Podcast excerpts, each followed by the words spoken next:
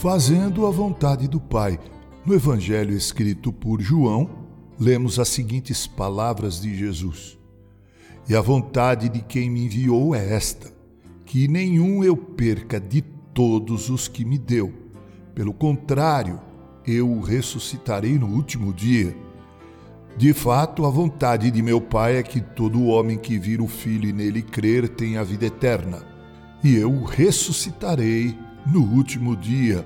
João, capítulo 6, verso 39 e verso 40. Aqui temos a vontade de Deus expressa nas palavras do Filho.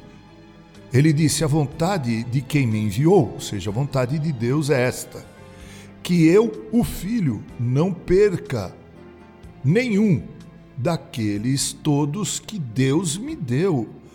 Ou seja, fica evidenciado que Jesus não veio a este mundo para tentar salvar este ou tentar salvar aquele. Ele veio de fato para salvar aqueles a quem Deus escolheu antes da fundação do mundo, estes que ele, Deus, deu ao seu filho. Seu filho veio em um projeto de resgate, líquido e certo. Repito, Jesus não veio tentar salvar, ele veio salvar aqueles que o Pai lhe deu.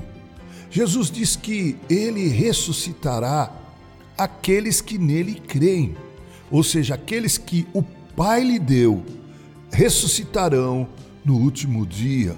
Aliás, ele diz isso por duas vezes nesses dois versos.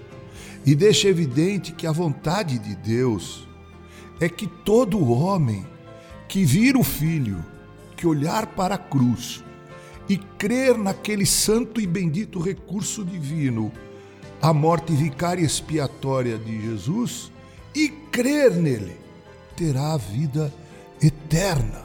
Assim, quando eu prego a respeito de Jesus, quando eu prego o Evangelho, quando eu evangelizo, eu estou semeando a semente do reino no coração das pessoas e certamente aqueles que foram eleitos antes da fundação do mundo haverão de ouvir e anuir e atender ao chamado irresistível, a irresistível graça que Deus disponibilizou na pessoa do Filho amado. Que assim Deus se digne nos abençoar em nosso trabalho de evangelizar. Com carinho, Reverendo Mauro Sergio Aiello.